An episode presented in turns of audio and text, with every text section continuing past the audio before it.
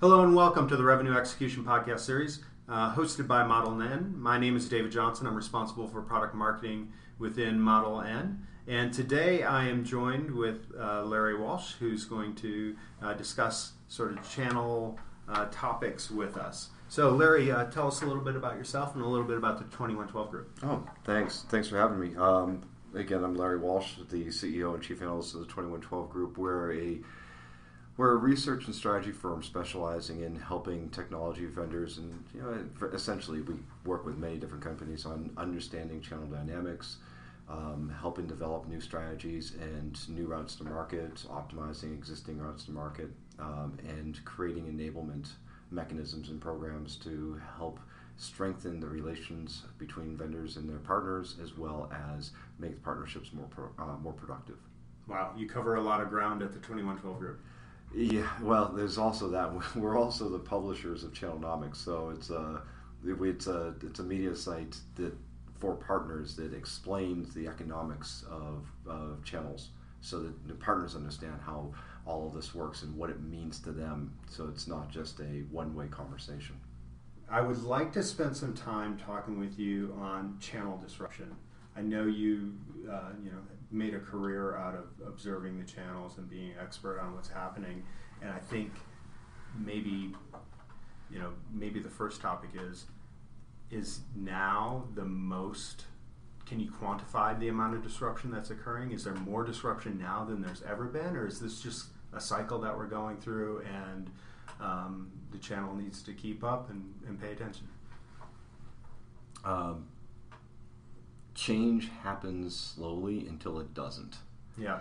And change is a threat until it's not. As, uh, Cisco's CEO Chuck Robbins uh, recently lamented about this is that the forces of cloud computing and services based models were seen as a threat to Cisco just a few years ago. And companies like Cisco, because mm-hmm. they made their money selling hardware and some software and services on the side. Oracle, Microsoft, I mean, all of them, yeah. And now, those cloud services, those cloud businesses, are what's propelling their growth and their revenue. Mm-hmm. And is it the most disruptive time in the business? Uh, probably, quantifiably. Uh, it's hard to actually point at a number and say, "Hey, look at this." You know, you know, Jim. This is this is right here on this this part of the graph. This is where it all happened. Um, we can see though is that it's, it is truly disruptive because even the models that the partners have evolved into, uh, whether it's managed services or cloud services, they're not viable, long term viable models the way that we thought they were going to be, or, the, or, at least the way that they were built. We were told that you know this is the model that's going to carry you in perpetuity into the future, and everybody's going to love you for it. And now you're seeing managed services commoditized. And you're also seeing with that commoditization, the ability to automate and scale, you're seeing more vendors push managed services direct to customers. Uh, you're seeing more advanced technologies come into the market, and it's no longer they're no longer on the periphery. Um, you know, whether we're talking about automation, Internet of Things, big data, um, cognitive computing, AI, machine learning. You know, you know, again, you know, we can roll the dice and do bingo on that again. But um, all these technologies, these are not simple, and it's going to it, and it's going to cause huge amounts of disruption to what would be rank and file traditional partners. Yeah. So yeah, I mean it's it's truly disruptive. I used to describe it. I, I often describe it like this: is that we used to get breathers. You know, it used to be waves. So you know, remember it's like you know, if you're old enough like me, you remember an old Sting song, and it's hard to even say old Sting song now, but you know, "Love is the Seventh Wave," because that was the thing. Growing up on the on the water in Massachusetts, I would say it's true. The seventh wave was the was the big one, and then you'd start the cycle again. And there was always a pause between them. Mm-hmm. Technology cha- changes were kind of like that. When the PC came in, it slowly built up and then it took off and we all had time to adapt and prepare for it and then it trickled off and then you had the internet and the internet came in and it had a slow build and then it peaked and then it trickled down a little bit you know when i say internet I'm just talking about networking yep. you, know, you know so now we have multiple disruptive waves happening simultaneously, and we have for a while. So there is no breather, and there's no real clear direction on which way you're supposed to go. And it's even harder to look down and down the down the road and say, well, what's next? You know, uh, not to say this is a little far afield for something like what we're talking about, but um, it's hard for us to imagine self-driving cars, even though they're out there, they're talking about them all the time. But even under you know the most optimistic projection is is that self-driving vehicles will hit critical mass by 2025. Conservative projection is 2035. This means it's happening right now. Yeah. And it will so you know let's just go with the 2025 as a critical mass. That means that we're going to hit that inflection point of acceleration probably in 21 or 22. So this is all unfolding right now. Is what do you do to get on board with that? What's the next thing, and how do you prepare for that? That's the challenge, and that's what really I think is more disruptive is trying to imagine what comes next. So that that's were kind of my thoughts when when I asked the question is that the, the the pace of disruption is increasing or the lag time between is, is decreasing is is it the new norm it's just disruption is is a constant and that's now normal operating procedure? Absolutely. Oh yeah, yeah. No, you can't. Um, the idea that you go into business and that's your business. This mm-hmm. is what I do, and I'm going to do this. I'm going to you know cradle to grave on this thing. Um, and not that that's ever really been true. Uh, you know, I, it's a nice little pop quiz. I, you can tell I'm a collector of useless information. Um, what was IBM's first product? typewriter? No. Maybe it was something different. That's what I thought it was. What no. was it? Industrial scales. Oh wow. Yeah, 1880s. Okay. Right. So IBM made scales, and those scales they transitioned into punch machines. They were just tabulators. They weren't mm-hmm. even calculators. They were just tabulators, and they went through a lot of iterations over the decades. You know, to where IBM is today. You know, like Microsoft you know, Microsoft. What is Microsoft today? Microsoft is a conglomerate of video games, advertising, um, business productivity, and business applications and cloud infrastructure, to name a few. Yeah. They have life sciences and all this other stuff. They were an operating system. Now, they still have an operating system today. I mean, Windows is still the number one, at least thick client operating yeah. system in the world but they're hard. They, Microsoft hardly looks like what it looked like in 1976, mm-hmm. 77. You know, and even then, you start thinking about you know what was Bill Gates' first business? His first business venture was uh, you know him and uh, Paul Allen tried starting a company in uh, New Mexico, where they took the data from you know those those strips they put on the road to measure traffic. Yeah, they took that and they were doing the analytics and selling it back to the, the states for road planning mm-hmm. and whatnot. Business failed. Yeah. But yeah, that's what uh, you, you yeah. could arguably say that was the original Microsoft. Yeah. You know, so no, it's we, but every year now the pace is now different. Is that you have to go into every year, and soon it could be every six months of what are you going to do differently? What is it that's going to make a difference? Mm-hmm. And this is where you have to have this world view of, of how do you have an impact. I, to me, this is one of the litmus tests that we use. Is you ask somebody, you know you know what you know what's your value uh, you can't ask somebody that question so we ask you know how are you going to change the world yeah. you can define the world any way you want to you know it could be your neighborhood for all you know for all you mat- for all it matters but unless you have a vision for what that's what you're supposed to be it's hard to actually be able to maintain pace with the world around you because at least with that vision, a vision is adaptable. You can change the mechanics of what goes in that vision. But if you go out there and you say, "Hey, I'm I make widgets. Yeah, you're disrupted. Yeah, very quickly. Yeah, very quickly. Very quickly. All right.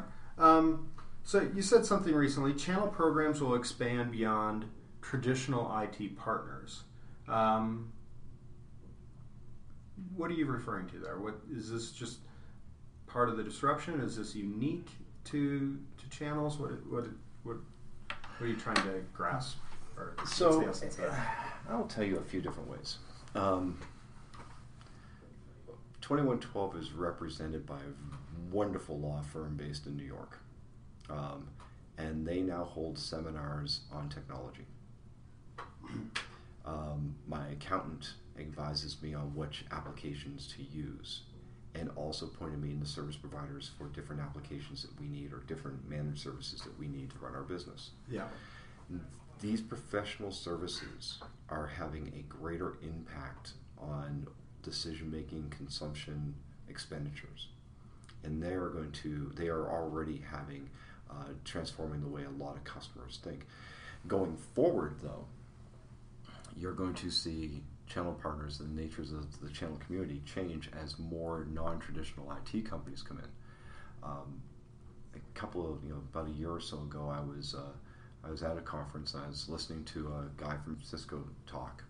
Uh, he was the head of IoT, and he was talking about how Cisco and Caterpillar did a joint project where they turned earth movers into drones.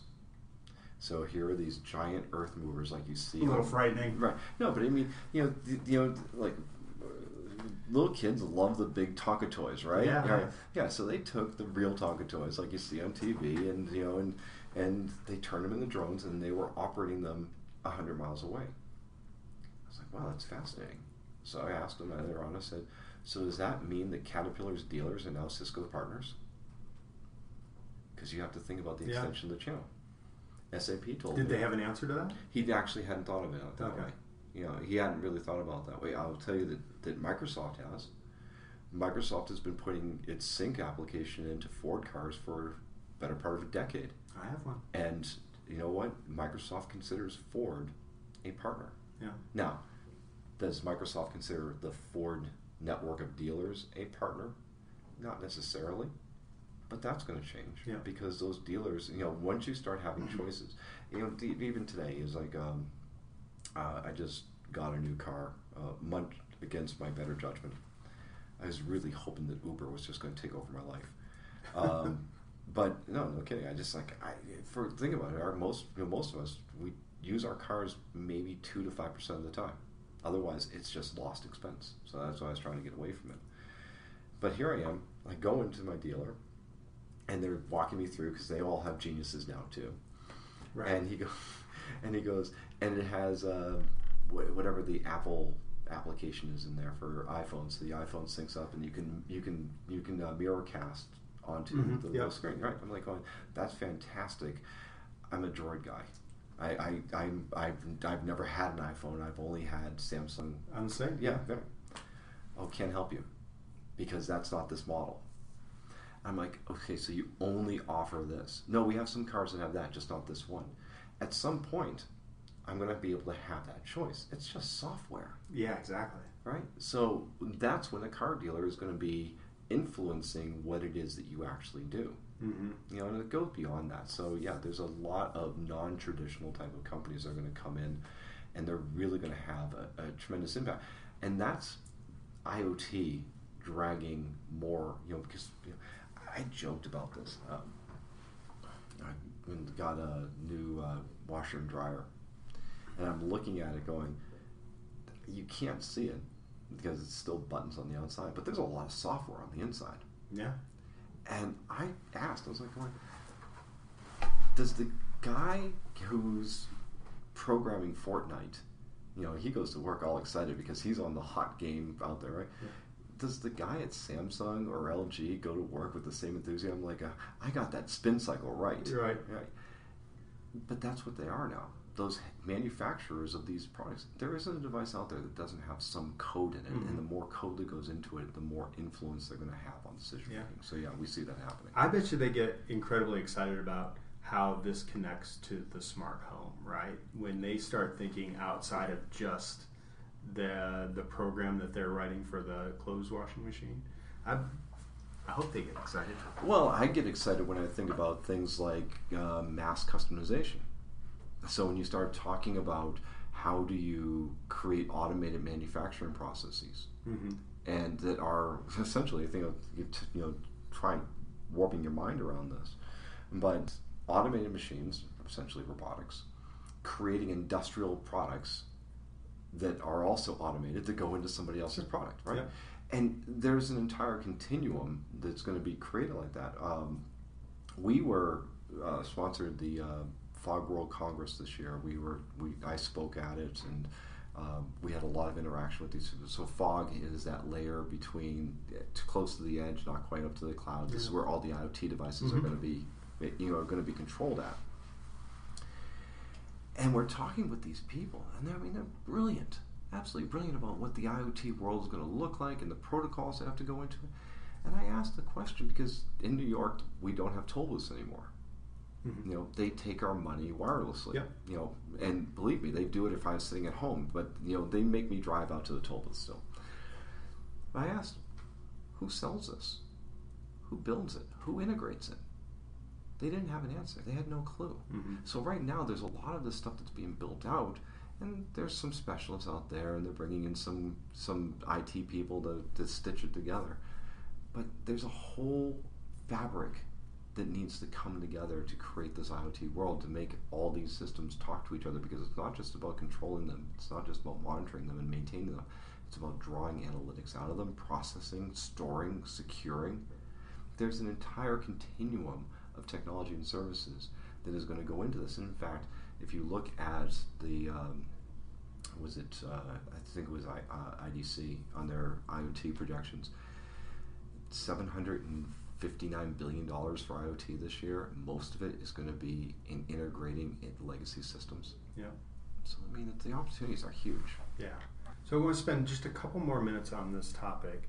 It's funny, you bump into Jay McBain from Forrester quite a bit. I do. Uh, so do we. Um, he refers to it as the shadow channel. Is that something that you kind of like, yeah, kind of maybe, or? Um, look, I will. Uh, with most, I've known Jay for a long time. He's a great guy. Um, I, I, I disagree with him about on about fifty percent of the things he talks about, and I will dispute the other fifty percent. uh, I, I joke. Um, the shadow channel is his interpretation of, um, and I may be putting words in his mouth, so I apologize in advance if that's the case, is um, a translation of shadow IT. Mm-hmm. So there are these rogue buyers, and they're buying from these rogue partners, and and so you get these these parallel systems that are out there. And you know, there's there's some truth to that. Yeah. Um, there, this notion of the shadow channel, though, it really is a bit nonsensical to me. You, no matter what, it's not the channel that's the shadow; it's the buyer and the buyers, you know, whether the buyer is the CMO or the CIO, it doesn't really matter. Whether it's you know whether it's the IT department or the guy, you know, the sales manager who needs an app in order to get this thing to get this deal done, and he just swipes a credit card for it. They're all buying through authorized channels. Yeah. All right. So that's not really what it is. I think when you're looking at, you have to ask yourself, not what the buy point is, but how did we get there? Yeah. And so that's where you get more referral models, more influencer models, mm-hmm. um, more of that, that customer relationship. Because, you know, if you look at the GSIs, they may pull systems together, but they don't sell. They, they're the ones helping make introductions or influence on behalf of vendors. So it really is more of influence than it is things happening in the yeah. shadows. Okay, great. Larry, thank you very much for spending some time with us today. Really appreciate your, your views and insights. And uh, uh, where can people go to find out more about uh, what you do in the 2112 group? Uh, well, come visit me, my website, the2112group.com. Plenty of great resources there. Read my blog. There's a, all of our research is there. A lot of it is complimentary. You can find out about our services as well. Um, you can also check out Channelnomics, uh, which is our partner-facing site where we teach partners about the trends and the issues that are happening today. Great. Thanks. Appreciate it, Larry. Oh, thanks.